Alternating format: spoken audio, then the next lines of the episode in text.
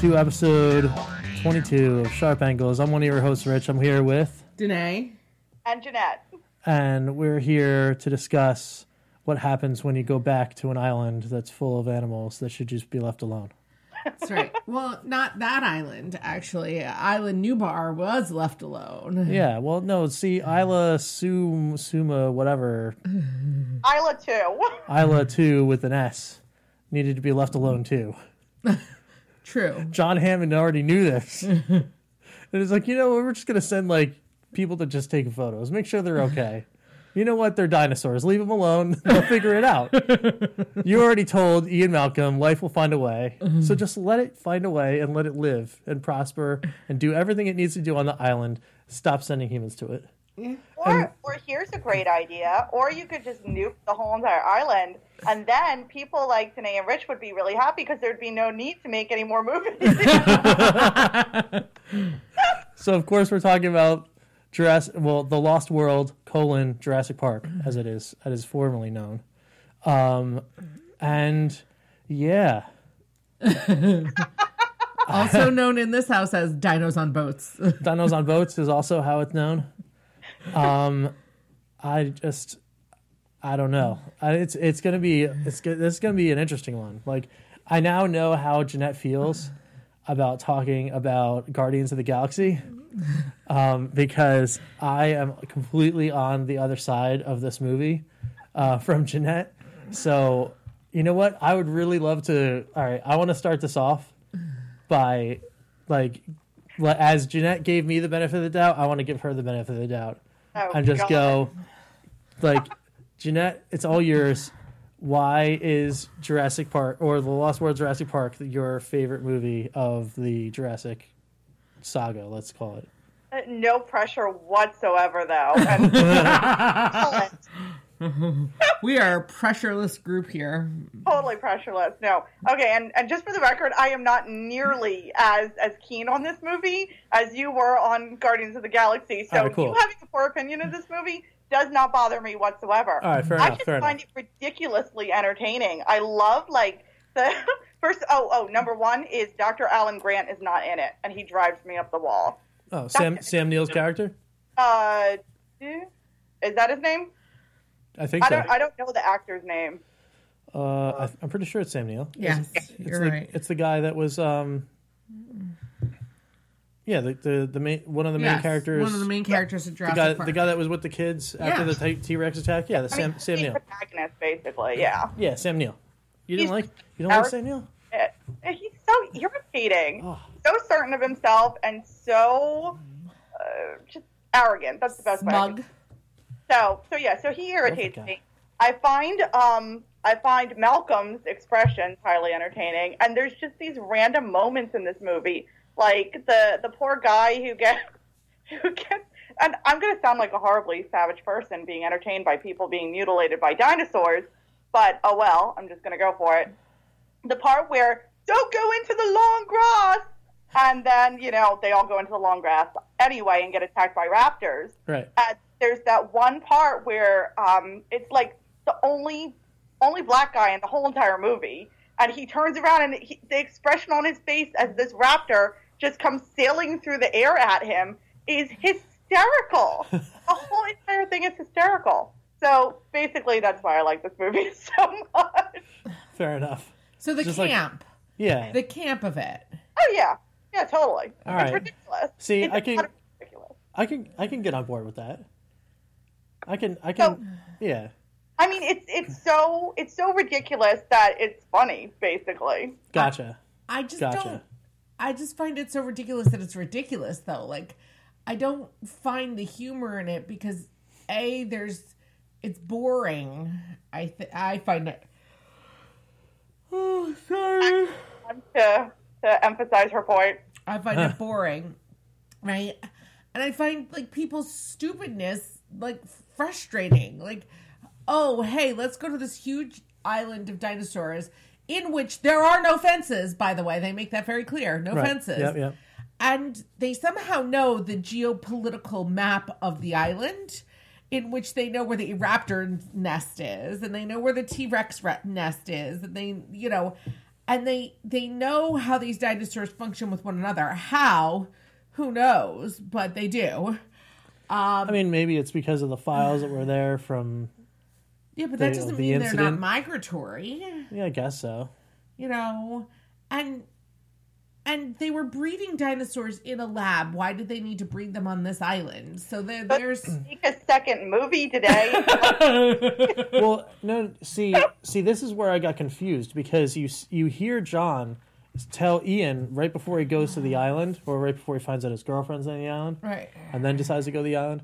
Um, he tells them, he tells him that they always started breeding them on that island. There was always a second island, mm-hmm. and the dinosaurs were being bred there to like a small age and then being transported to Isla Nublar to do whatever, which which explains why that other raptor in the very beginning of Jurassic Park is like somehow out of the holding cage being transported fully grown into Oh. this this area because they probably transported them from Isla Sue whatever. We should probably and look and that up. I, I completely agree with you. It explains that part, but it does not explain how, also in the first movie, John Hammond's like, oh, I'm there for the birth of every single dinosaur.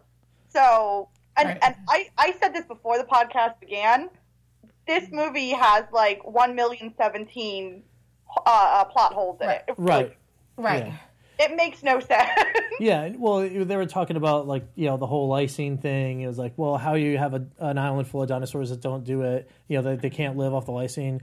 John just goes, life finds a way. You find out later it's because They eat they lysine rich they plants. eat lysine rich plants and they know to what to do to eat them. And then the carnivores eat the herbivores that are eating the plants, so they get their lysine that way.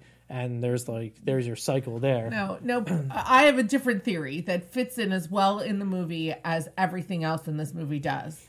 Oh. That there are care packages of Centrum Silver dropped onto the island, and the dinosaurs have to take them every day.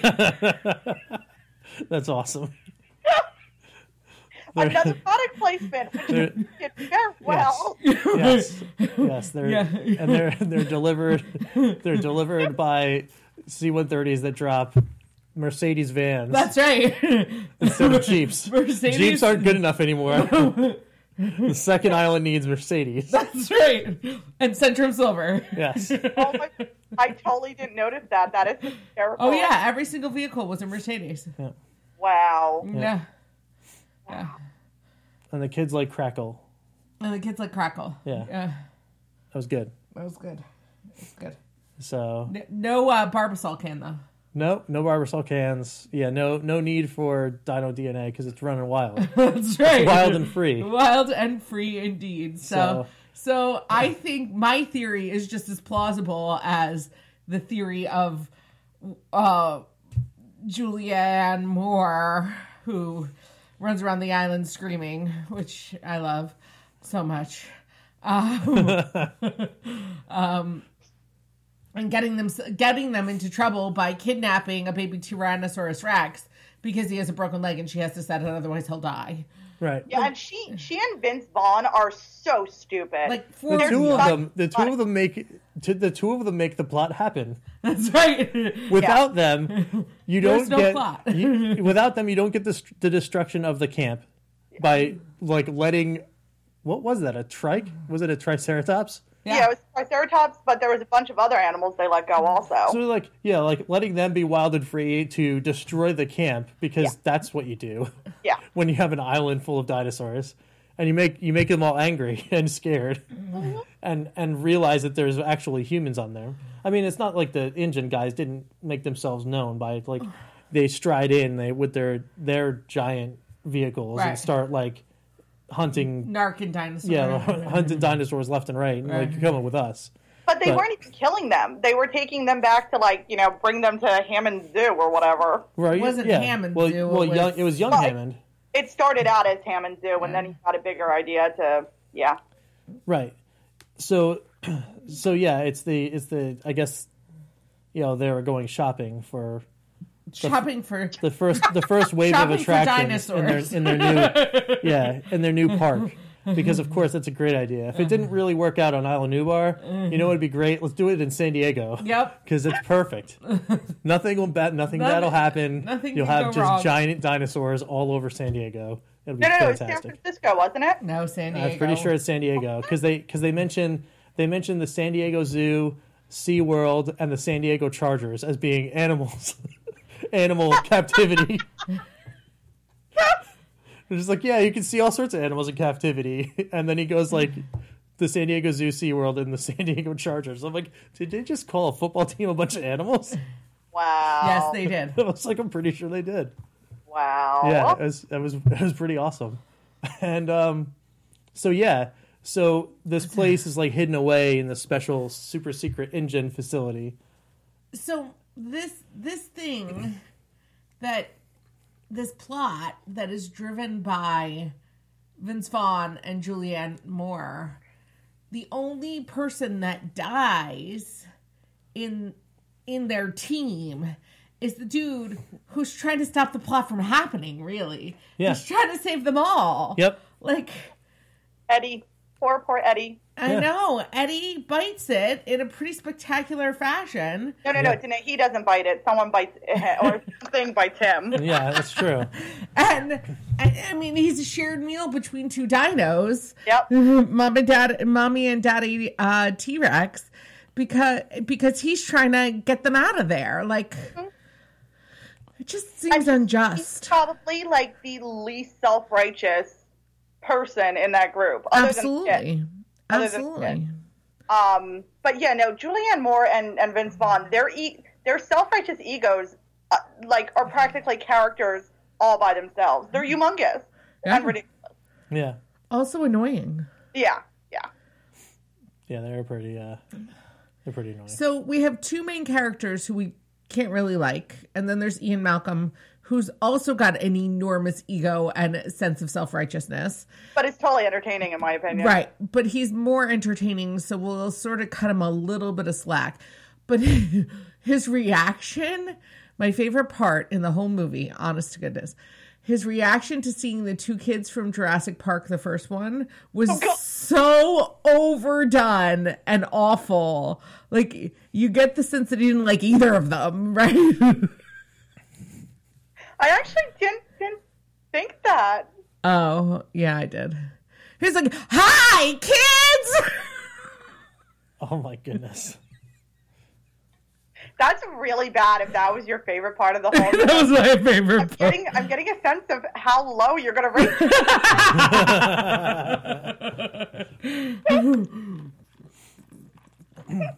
My favorite part. Yeah. Yeah. so- Because it was so overacted. It was just like, and that's when I turned to Rich and went, Did Steven Spielberg direct this? And he looked it up and he goes, Oh, yeah, he did. See, now, now I want to know if Steven Spielberg also directed the third one. I don't know. I, I think he might have sat that one out. Okay. Let's find out. who was who was the director of Jurassic World? Was it That dude. I don't know. Yeah, that guy. It wasn't Uh, it was somebody that was pretty decent, but Rian Rian Rian Johnson? Something like that? I don't know. His name starts with an R. His first name starts with an R and it's like a weird first name. Okay. And then I think it's Johnson or Jameson. I don't know, something like that. Uh, he's the, he's going to be the director of Episode Eight, the director of Jura- Jurassic World. And um, you know, he got into no, his, his, the director of Jurassic World was Colin Trevorrow. no Yeah, Jura- Jurassic World Jurassic World. was Colin Jer- Trevorrow. All right, maybe he's one- is he one of them? No, I don't know. I'll, I'll have to figure it out. I thought he was attached to Jurassic World though, the guy from Episode Eight. I don't know. What's the third one called? Jurassic Park Three. yeah. Just so they could have three claw marks on the front cover. I think. No, really. Yep. Oh, Yeah, the logo is Jurassic Park and then three claw marks. The Yep. director was the illustrious Joe Johnston. Okay. a regular household name. Yep. Awesome. So wait, so what else did Mr. Johnston do? I don't know. Let's see. He looks like he got hit in the face with a shovel. Oh my oh my God. goodness. Shovel face. Shovel face. So he he directed Captain America: The First Avenger. Oh wow. All right. Um, let's see. bad. I think yeah. Not safe for work. The Wolfman. Hidalgo. All right. October Sky. That was a pretty good one. The Adventures of Young Indiana Jones. Okay. Jumanji. Now, now I see that. No, now I'm really seeing that connection between the the Spielberg and, and Lucas Mm-hmm. arc. The Pagemaster. Okay.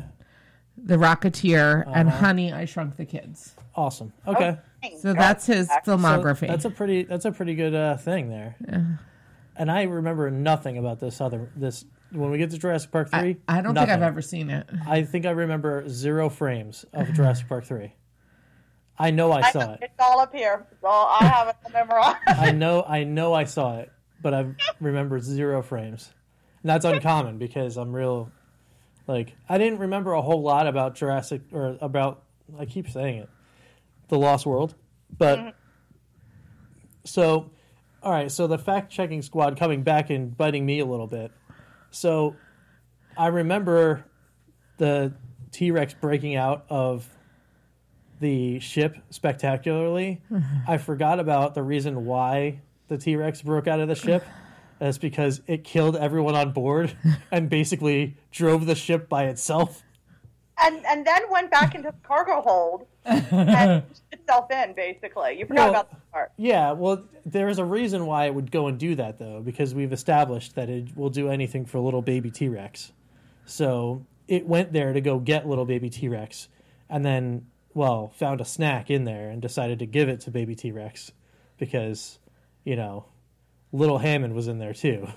So, No, no, oh no, no, no. But but um, but when when the ship comes in in the first place, like you know, there's body parts everywhere, so it's obvious T Rex has been snacking on absolutely everyone on board. But T Rex is is in the cargo hold again, and yeah. the doors are like mostly closed, and there's an arm, just an arm, Yeah. holding onto the remote control. So how in the world did T Rex get out of the cargo hold, chew off absolutely everything of this person except for the arm, and then go back in so that the person could like, you know, the arm, not even person anymore, Yeah. could toggle the switch again. that's true. That's a very that's a very good point. It makes no sense. Yeah, unless unless T Rex knew that a fast moving ship going into the dock would have thrown T Rex off of the ship. So he's like, you know what? I gotta hide. I gotta get in here T-Rex- so I can save my skin. T Rex tried. T Rex did try and And succeeded. T Rex succeeded this time. Yeah, Pretty little arm. he, he totally did. Maybe he locked himself in the cargo hold. Yeah, Yeah. Maybe he did. Maybe there was a second button to push, There but it you was go. down in the cargo hold. There we go. Mm-hmm. Because There that's what you want to do is equip your cargo hold that ha- is carrying a T Rex with a mm-hmm. second button. Oh, No, totally. no wonder he got out. I mean, l- Yeah. license to eat the entire crew right there when you give T Rex an, an out. 100%, yeah. that's true. Yep. So I mean, I'm assuming the the reason why all this happened was T Rex woke up, didn't like being in the cage, broke out of the cage, ate everyone. Maybe they tried to like push him into the thing, but somehow, I don't know. There was another guy, and he was trying to hold. Like, maybe maybe it was they almost got him. They were closing the door.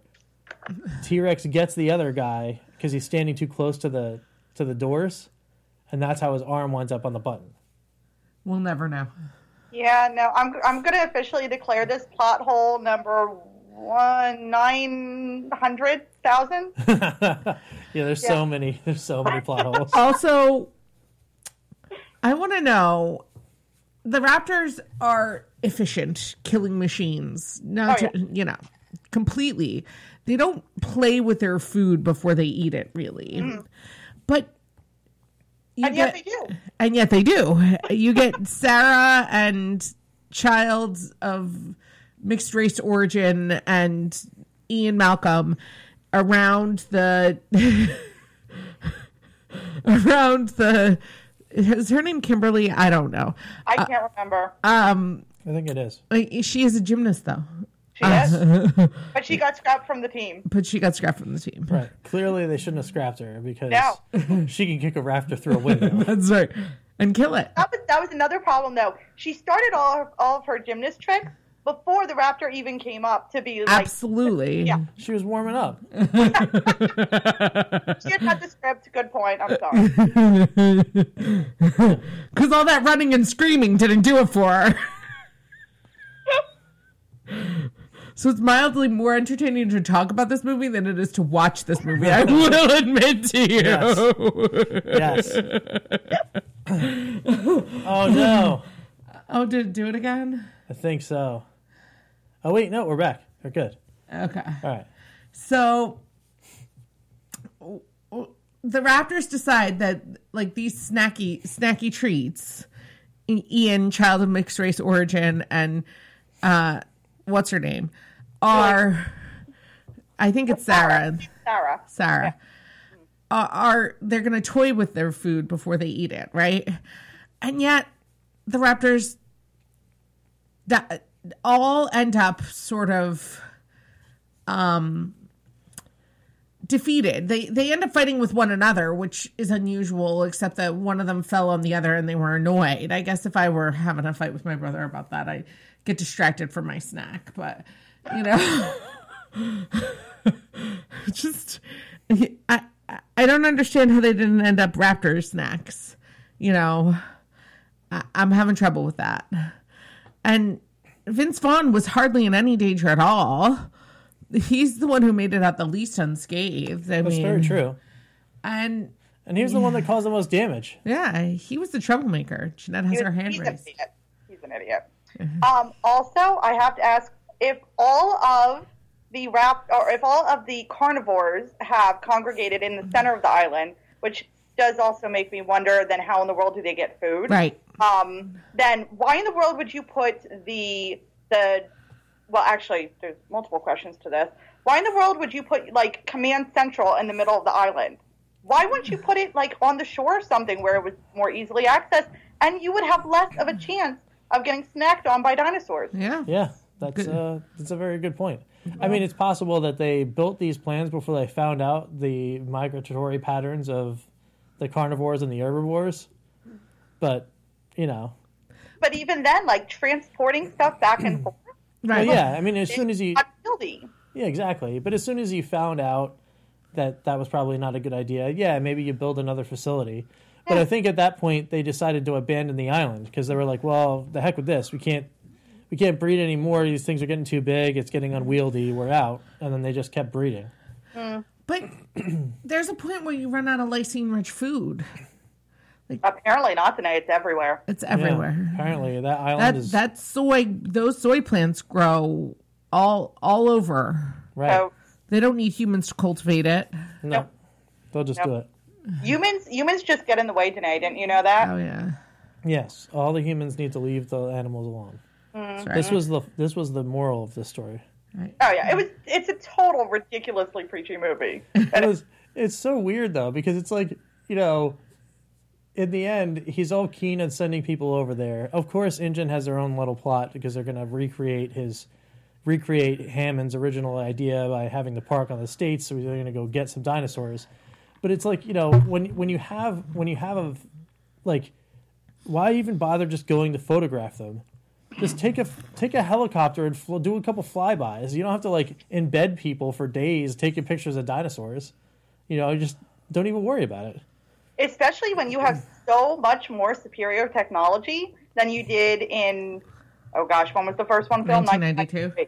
Was it 90 93 or 92 or something like that? Yeah. That was the other thing because I, I guess I must have looked it up wrong because I thought the original Jurassic Park was in 97 and then this was later, like 98 or 99 or whatever. Um, but uh, like that was that was another my bad.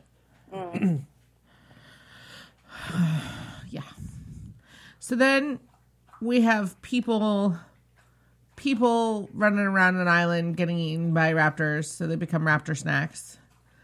And only four people survive, but more people survive because they didn't go into the long grass, but not that many people survive, right? Yeah. And then we have the dude who looks like he he's been half eaten by a dinosaur already. Trank the male dinosaur for reasons unknown. Because that's the buck. That's his prize. That's his- Yeah, he, he wanted yeah, he was he was gonna trank the dinosaur because that was he was gonna hunt it. But he didn't get to kill it because 93. because uh, 93 okay um, he didn't get to kill it because vince vaughn took his bullets Right. because that's what you do when you're getting hunted by dinosaurs on a completely foreign island. Is you know you steal people's bullets who could save you Right. from getting hunted by dinosaurs. exactly Also, when you're coming to hunt Tyrannosaurus rexes, and that's your prize, you only bring two bullets with you. that's right because you're only going to need two to bring Yeah. down a tyrannosaur Yeah, you 'Cause know that's, it. that's that's what happens That's what happens because you're that good. I do have to say though, he is definitely one of the most likable characters in the whole entire movie. Um, Dino Face. Yeah Uh, the, the the hunter, hunter guy. Yeah. Yeah. Yeah. i mean the only thing is the only thing the reason I, I i can agree with this like i can agree with liking his his convictions Mm-hmm. but i don't know if i agree with liking his character because well the the only reason he wanted to go there was to kill a tyrannosaur that's Yeah. it that's all he wanted to do and i'm like well you know i guess that's cool and i i, I completely like he's a big game hunter and there's no mm-hmm. bigger game than a tyrannosaur so i get it. I get mm-hmm. that but it's like well you, it seems to be counterproductive to like the re- the real reason you were asked to go on the trip because i'm sure little young hammond was like well the real reason you're going here is to make sure that no one dies and we get all of these animals on a ship so i can charge money for them to see you know for other people to see these things mm-hmm. so i don't know it's it's real weird.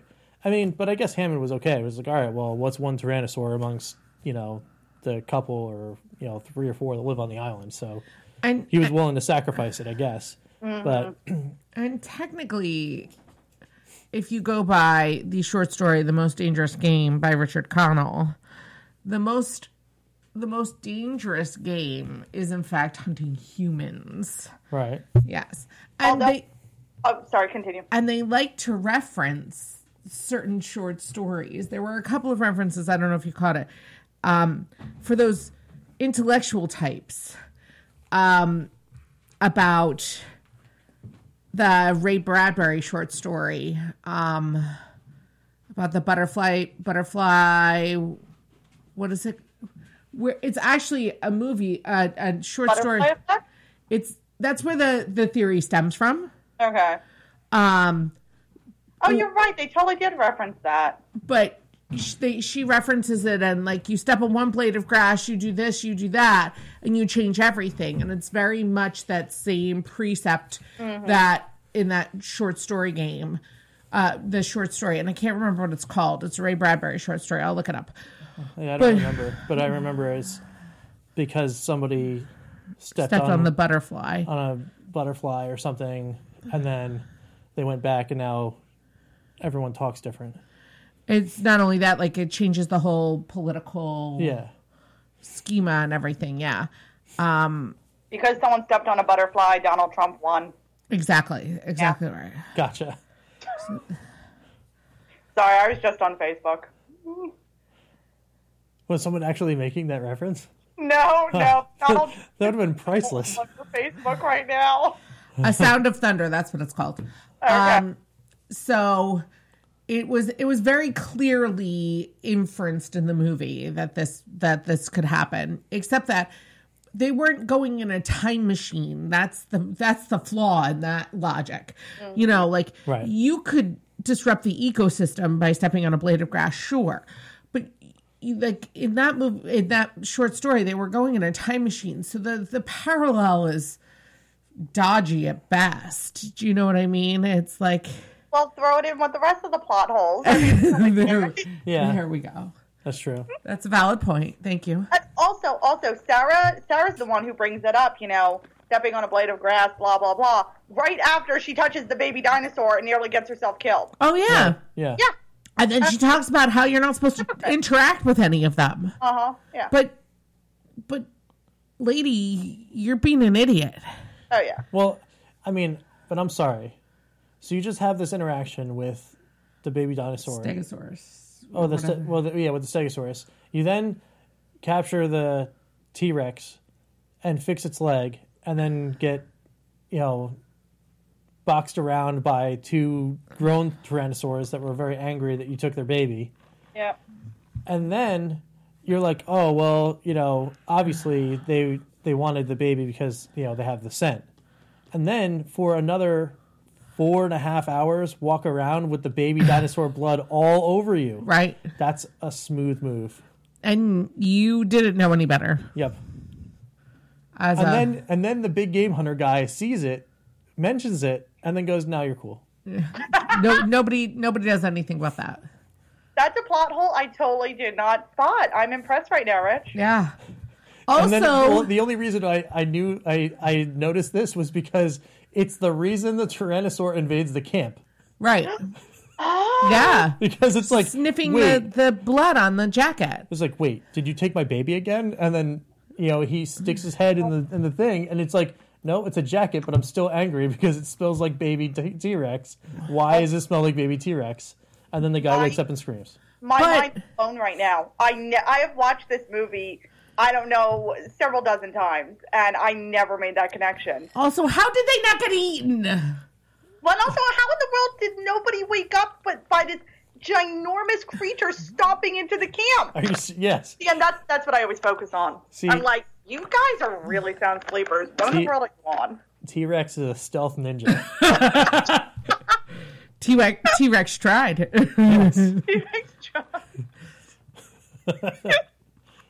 Just So- for the record, um, because Danae has mentioned this now twice, T Rex Tried is an awesome book that you may or may not be able to find on Amazon. Um, if, if you ever want to feel better about your life, read it. yes. It's good. It's good times. Better than this movie. Oh, damn. All right. I mean, I can agree with you. Yeah, it's pretty good. Except that T Rex Tried kind of kind of makes me feel a little little bad for T Rex by the end. And again, I just laughed my way through this movie. So Nice. there yes, it is ten dollars and twenty two cents on Amazon. there we go. It's called T Rex Trying, and it is by Hugh Murphy. It has 135 star um reviews. A lot of people who want to feel better about their lives. That's right. There right. we go. It's good. That's right. Yeah. It's it's it's astonishingly well rated. Nice. So I'm sorry. That's that's not strictly true. It has two two star reviews. Oh no, one two star review. Let's look. 13 four star reviews and six three star reviews. And then, I'm sorry, folks, 110 five star reviews. Nice. So Still impressive. And hey, you can't please everyone. that's right. As Jurassic Park 2 showed. Yes. yes. Sometimes dinosaurs just, you know, just by themselves can't cut can't can't cut it. but that's why you have Ian Malcolm in there. I guess. Oh. All right. Well, speaking of star reviews, yes. why don't we get to throwing out some stars Some for, for star this one? ratings for star this ratings. one. We'll let you Jeanette go first. All right. Cool. I'm giving this ridiculous thing a four again for entertainment value. Obviously, for for writing, I mean, it, and I would really love to know how closely it is based off of um, the the original the book because I remember reading maybe the first chapter of the book back when I was volunteering at the library as a middle schooler, um, and and it was I mean the first part with the little girl who gets hurt and everything that's actually very similar except I think in the book the little girl might die um, but but other than that I have no idea whatsoever so if if the movie is really based that closely off of the book then uh, then I have no words for how poorly it was written. But again, for entertainment value, I love this stupid movie. So four stars. Gotcha. Four stars. All right, how about you, Danae? Um, I will still love you, Danae. Go for it. gotta give it a two. It's it's so bad. Such a bad movie. It is one of those. It is like a Michael Bay movie. It is. Okay. It exists simply for the dramatic screams and the like destroying of things. Yeah, I suppose so. I mean, it's it's your typical summer blockbuster, I guess. And as far as summer blockbusters go, I mean, I don't know how many of those boxes it ticked for me because in the summer blockbuster set, you have you know, like a clearly identified reason for doing whatever it is. Mm-hmm.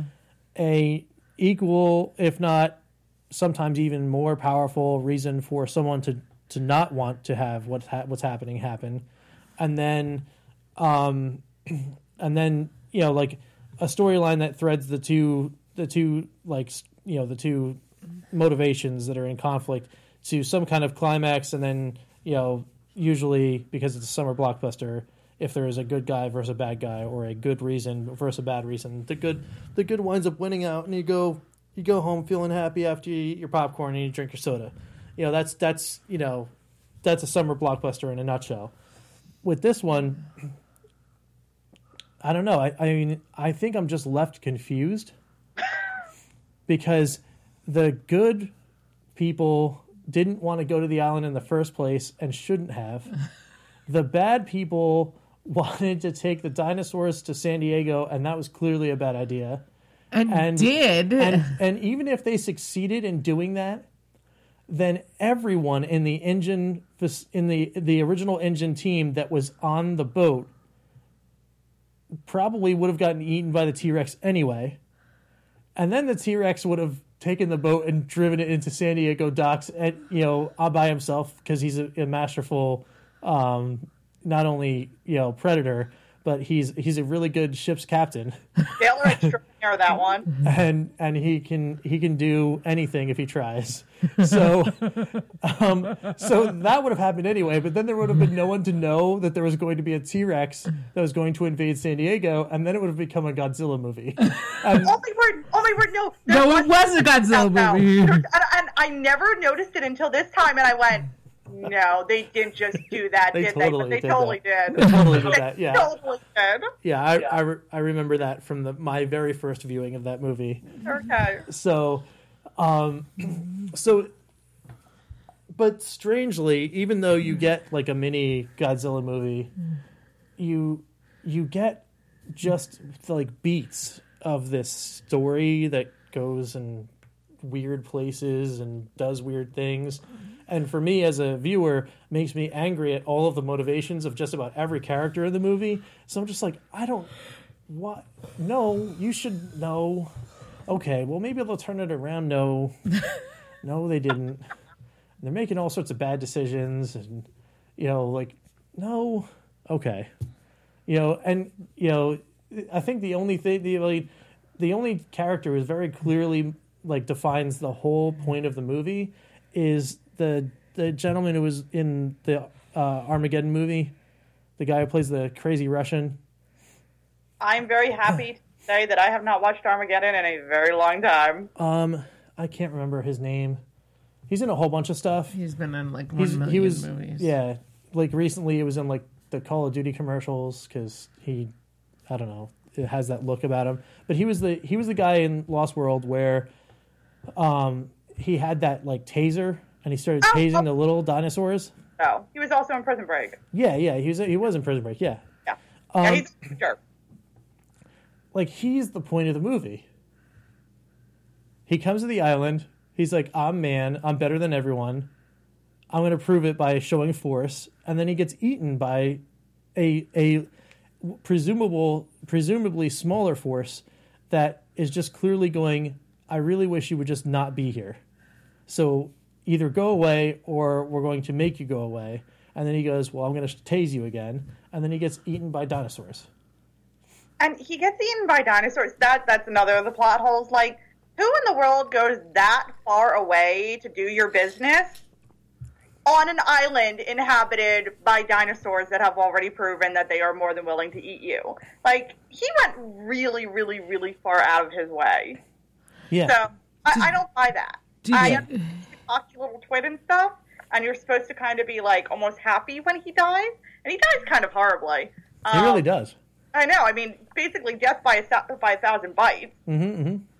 But but like he's really stupid. I feel I feel as if he deserved that death, not even for how he treated the dinosaurs for no good reason, which I know you're. I know that uh, as a viewer I'm supposed to feel, but it's more like you were stupid for going that far away from the camp without making sure that your buddy, who's obviously listening to headphones and not paying attention to anything you're doing, knows where you're going. Exactly. Yes. You're stupid. His name is Peter Stormare, Gotcha. and he's Swedish, by the way, even though he always plays Russians. Huh. Who Poor guy. There you go. Like, I feel bad for, for actors who are constantly cast as the bad guys. Yeah. Like, I feel as if that must do something to them mentally. I don't know. probably. Yeah. Maybe we could ask him to figure out what's going on. Get him, We'll we'll have get- fun next time, guys. Yeah, For we'll- your- yeah, we'll get him on the phone. um, so, so, but anyway, I guess as far as like scores go, um, I had mentioned it while I was in the middle of watching the movie.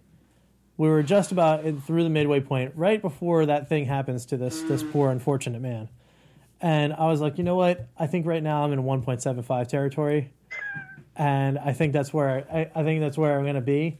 And then the end of the movie happened, and I don't know if it did it better. Did did it? You know, if the movie was was done any justice by the end, or not. But I'm still so confused that I I I just don't think I'm going to move my score. So I think I'm just going to wind up at 1.75 for this one. Well, in the end, the dinos win They do win, because they're they're left on the island alone, left to their own devices. right? So proving the point that the movie should have just never happened. Well, and, okay, because you're right. The dinosaurs totally do win in the end. So I, I also have an issue with Julianne or Sarah. Sarah, in the end, like it's a race between her shooting the T Rex, who has already, you know, done countless damage to San Diego and you know eaten tons of people plus a dog. Um, her shooting this this T Rex with a tranquilizer, and the T Rex being shot to death by by soldiers. Right. I'm like, are we supposed to be rooting for her at that point? Because me personally, I'm like, yeah, shoot the damn thing. Seriously, just kill it already. yeah, I don't know. Like, I mean, I think I- we're supposed to feel tension though. Like, oh my word, the T Rex is about to die. I don't care. Right. Yeah. I mean, it doesn't. It doesn't really. It doesn't really matter because the T Rex did enough damage to like, you know, to. I mean, yeah. No, he took. Yeah, he totally went went through. I mean, if he just like knocked over stuff and acted confused and, you know, whatever, you know, like yeah, he knocked over a couple cars, you know, caused a couple fender benders. As long as you know, if he didn't eat anyone, then it would have been okay. But he ate that poor family's dog. Mm-hmm. And then that wasn't enough, so he ate that. Which was the worst part of the, the movie, I in my did- opinion. watching that, I was like, oh my word, Danae is going to be devastated. yeah, And he- then he ate someone in front of Blockbuster. Yeah. I was, very, I was very sad to see that because it, it was like, oh, Blockbuster, the, the good old days. yeah, and then they ran a bus through the same blockbuster. that, that thing just didn't have a.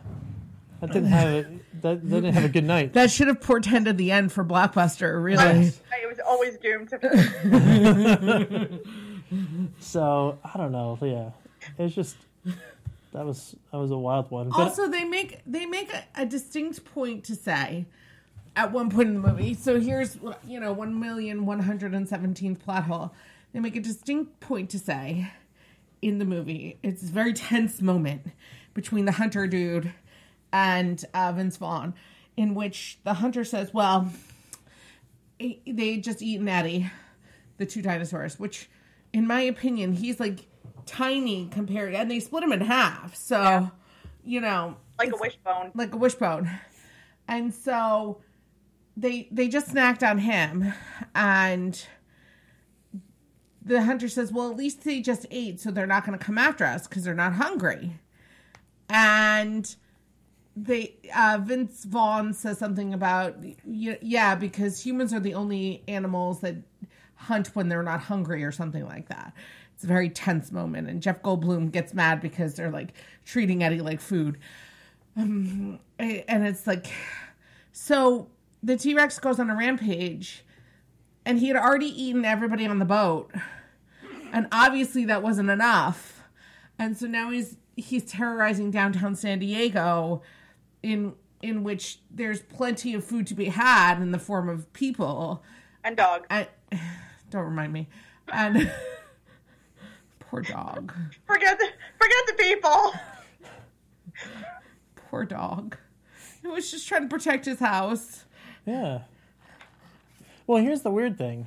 All right, so the dog gets scared, Right. right? And he's hiding in the house, Right. in the doghouse. right So the dog, the somehow between the kid waking up, Mm-hmm. finding the T Rex, waking up mom and dad, showing the T Rex, the dog comes back out. no dog didn't The dog would have stayed No, it, in there. it had to have though. I agree with that. It had to have because the only other way of getting the the doghouse in place with the chain wrapped around it and the dog in the T Rex's mouth if, is if the dog comes out. He's not coming out. Or or if the T Rex picked up the doghouse and like shook it, which as T Rex trying shows that can't really happen. That's right. Yeah. So, what we're really saying is the dog shouldn't have ever died. Correct. Because No, he- actually, it should have died in a different way, basically. Well, yeah, or if he was going to die at all, you know, like because, you know, the T Rex just looked at the dog, and was like, "That's my water bowl," and the dog's like, "You can have it," and then he wasn't moving at that point. But he was barking. Oh, I guess he was barking. Yeah, if he was making sounds, then yeah, that's no good. But but okay, so the T Rex somehow manages to get the dog out of the doghouse. The T Rex also somehow managed to get into the uh, the oh gosh, what the heck would it be called? At the helm of the ship, um, Yes. without like breaking any windows or Uh-huh. ripping the door off or anything, and eating people inside there, except for the one hand that's you know attached to the steering wheel. Oh, that's true. Um, yes. Yeah, I mean this this T Rex is number one very clever, but number two they're very very vindictive. Like Yeah. they have they have all of the the elements of being the perfect villain because they can't let they can't let stuff go. And I will. So they come back what three times for the people for for Sarah and Eddie and everyone. Yep. Three times. They already have the baby. They leave. Then they come back Right. then sleep again, and I think they come back a third time. They follow them because of the blood, baby blood. Yeah. They know they have the baby. The baby's with them. I don't Yeah. understand. Like, either they're incredibly stupid animals, which everybody in this movie like talks about how they're not stupid, or they're incredibly intelligent animals and the perfect villain. Yeah. And, and and at different times in the movie they treat them different ways. Do you Mm-hmm. know what I mean? Like and that's part of the the utter and complete confusion of this movie is that like what is it? Is the T Rex a stupid animal, or is it the, the you know the most nefarious villain in the world? Yeah. You know, is he a stealth ninja or is he a killing machine? Is he you Does know? it shake when he when he stomps, or does it just completely and totally lie still? That's right. Mm-hmm. Like it is it is the most talented villain a, a villain actor on the planet in this movie That's true. that cannot figure out his character. that is also true. it's diverse, okay, Danae? T Rex is diverse. yes.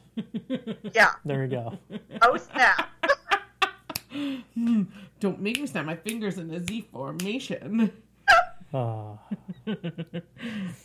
Wow. Was a Z. and, and I saw that, and I'm impressed. Mm-hmm. Normally, normally Danae somehow manages to do like just some zigzag pattern instead of a Z when she does that. Yeah. Uh, so, uh, so, so of all the the aspects of the movie, maybe that's the most confusing. Maybe that's the least. Who knows? no one. No, you, it No. can never really be said. yeah. Yeah. So now I remember. Speaking of like other things that are confusing, uh-huh. I remember being confused when we watched Jurassic Park about the score of the movie. Okay. and when I right, right before I did the the the rewatch, I remember that it was like, wait, wasn't it you know like wasn't the Jurassic Park score just like a whole bunch of background noise, you know, like you know some background themes, and you get the the main the main Jurassic Jurassic Park theme, one other theme I think for Hammond himself, or one of the one of the other main characters, and then like a whole bunch of background stuff. But when I watched Jurassic Park, I was like, wow, no, it was you know like painted you know like a sound that that paints a picture of of things that are going on. You know, like it does a good job of, of doing that. And I was pretty impressed with with Williams' work. I got it confused with this one because this one is also a John Williams score, has one theme, and the rest was just variations on the same theme over and over and over again, mixed with like just like almost almost kind of like tired, like you know, like you know, very very typical. Oh, I need to get this score out, so let me write this theme real quick, and then just kind of like, oh, here's the attack variation, here's the you know like silent variation, here's you know here's the you know things might be happening variation, and then here's um, T Rex on a boat, you know, with with some with some gongs, and and um, you know and timpani, and then that and that was it. So so it was this movie that that had the the score that I thought was, you know, like again masterful composer.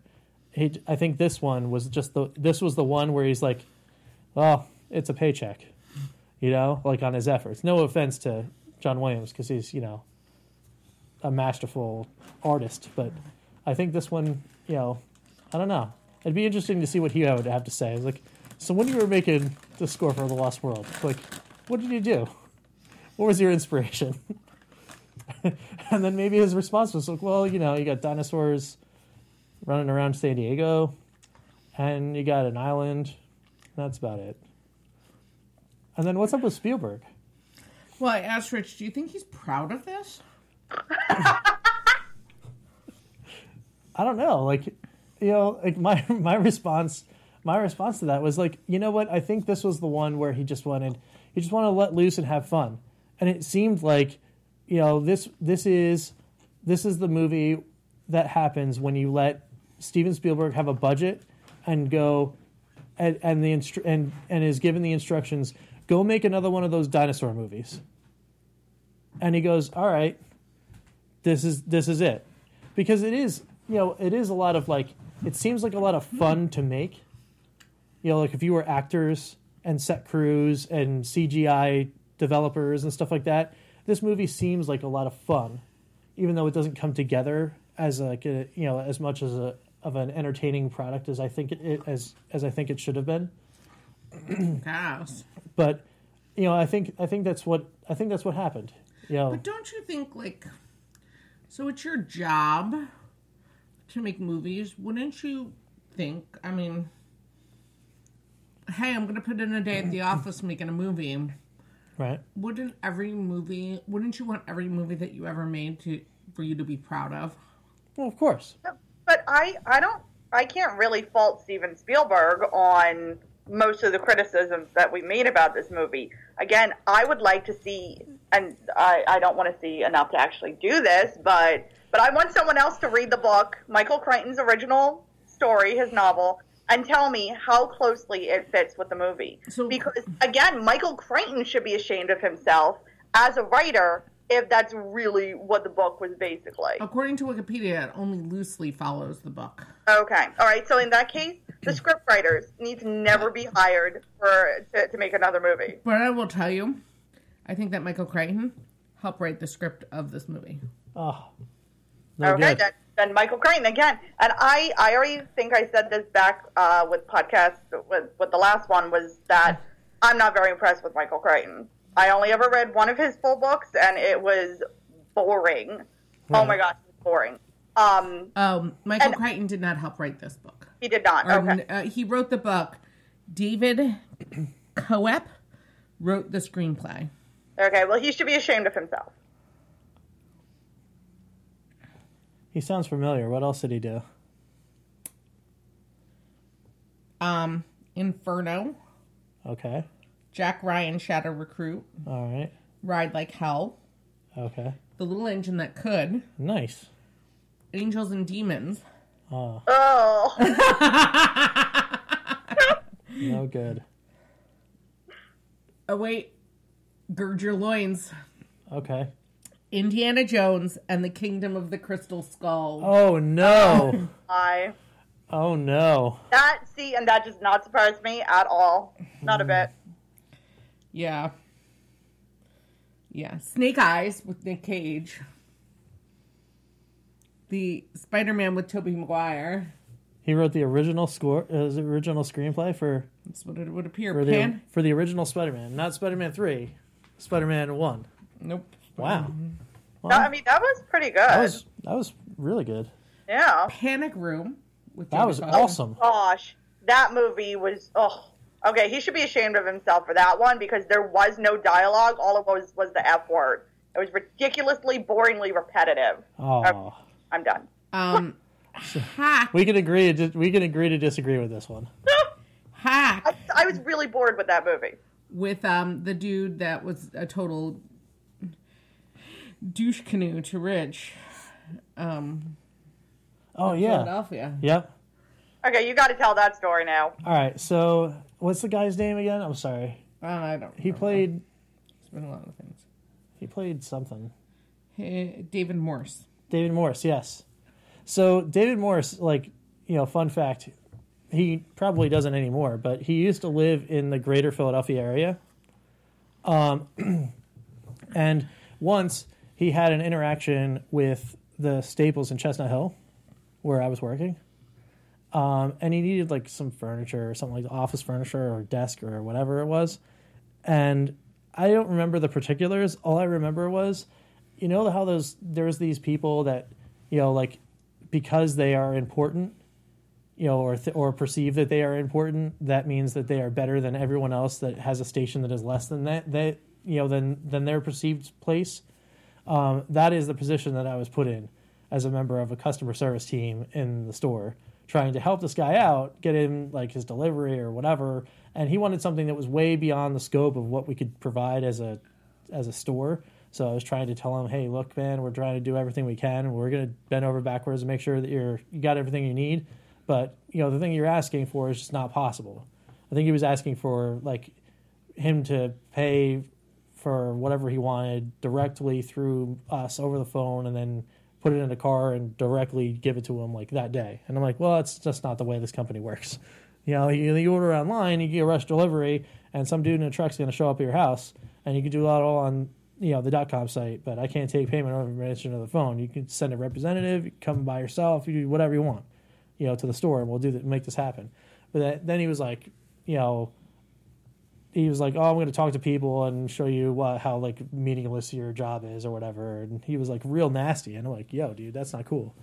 Um, and then, uh, you know, and then I didn't know who it was. I just thought it was just like a you know normal customer. But apparently, he wound up in one of the Center City stores like that the next day or whatever with one of his like people that handles stuff for him or whatever.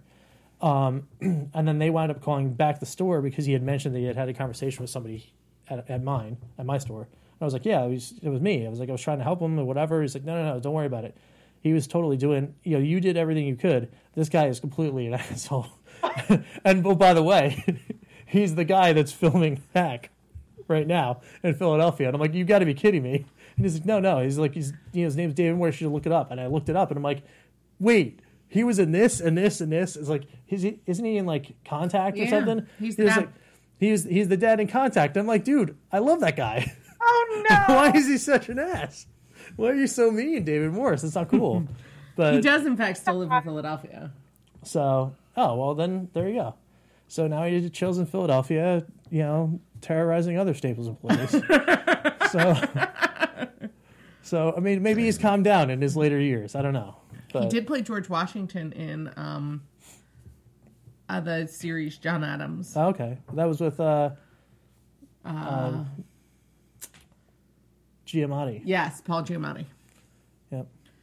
So, which is but yeah, so wildly off topic, but you know, but but okay. So, Um, so I don't yeah. know what else we have to say about c- conflicted villain Tyrannosaurus Rex and company. And Well, I mean, besides besides at this point right now in time, from 1997 to 2016, 17, let's call it, right? so almost 20, years. 2015, almost 20 years. Why is there a reason in that gap of time to go back to Isla Nublar or Sue, Sue, whatever, You mean for Jurassic Park 3 or Jurassic World? Jura- Jurassic. Park 3? Yeah, this is my, Oh, this is my clever way of trying to enter a segue of talking about the Jurassic Park 3. I mean, do you really want to know? Well, no, I mean, of course, the audience has to be. Oh. This is this is this is our way of, of putting our own cliffhanger in a podcast. Yeah. Okay. So you gotta, you gotta come back to find out why they went back to the island, And, And it then- might and then- literally have to do with cliffhangers, in fact. and maybe maybe it maybe it. You mean Syl- Sylvester Stallone? No, Does that have to do with him? All right. I mean, or- also a terrible film. yes. I mean, I, or, I'm sure that our listeners are on the edge of their seats right yes. now, hoping that we're going to make another podcast today. Sorry, folks. Yeah, maybe not today, but we will mm-hmm. definitely The go Z- back once more to the archipelago that holds the dinosaurs yeah. and then find what's going on. The ZD has to be made. So. ZD has to be made for today, and it has to go into many tummies. Yeah. So I'm, I'm pretty excited about that. But um, Family dinner. Stop by. yeah, yeah, come on in. It's a Sunday, so why not? So all right, We're regular. We're regular blue bloods around here. yes, yes, yes, we are. So anyway, um, so I guess until we we go and find some more some more dinosaurs to talk about. Um, yeah, There I are think two more benches. there are there are two more two more And movies to hopefully, watch. you Rich and I will still be friends after all that. I don't think there's a problem. I don't think there's a problem with that. But She has snowballs. We can't Yes. not be friends. there you go. There you go. All right. So until next time, guys. Um, of course, in the housekeeping section, sharp angles at baconicecream.com, at sharp angles bic on Twitter. You know, reach out, say hi, do all those things. Yeah. and then uh, we'll we'll see you we'll see you guys next time. And for that for the Sharp Angles podcast, I am Rich. Danae. And Jeanette. All right. I thought you meant I am as an instant messenger. Oh no. nope. I was that. waiting for you to sign a screen name. I oh. got confused. No, yeah, we don't have one of those. Does that even exist? I think so. I was back in 1997 for a moment. Well, if you guys have AOL screen names, send them to us at sharpangles at baconicecream.com and we will i IM you. 'Cause that's cool. oh my word. So what the cool kids do. It is. It is exactly what the cool kids do. T Rex will IM you. Yes. we will go to the island and have T Rex try to to uh, instant message you. We'll send pictures. Oh my word. All right, guys. We'll see you next time. Let's go back. Bye, guys. Bye.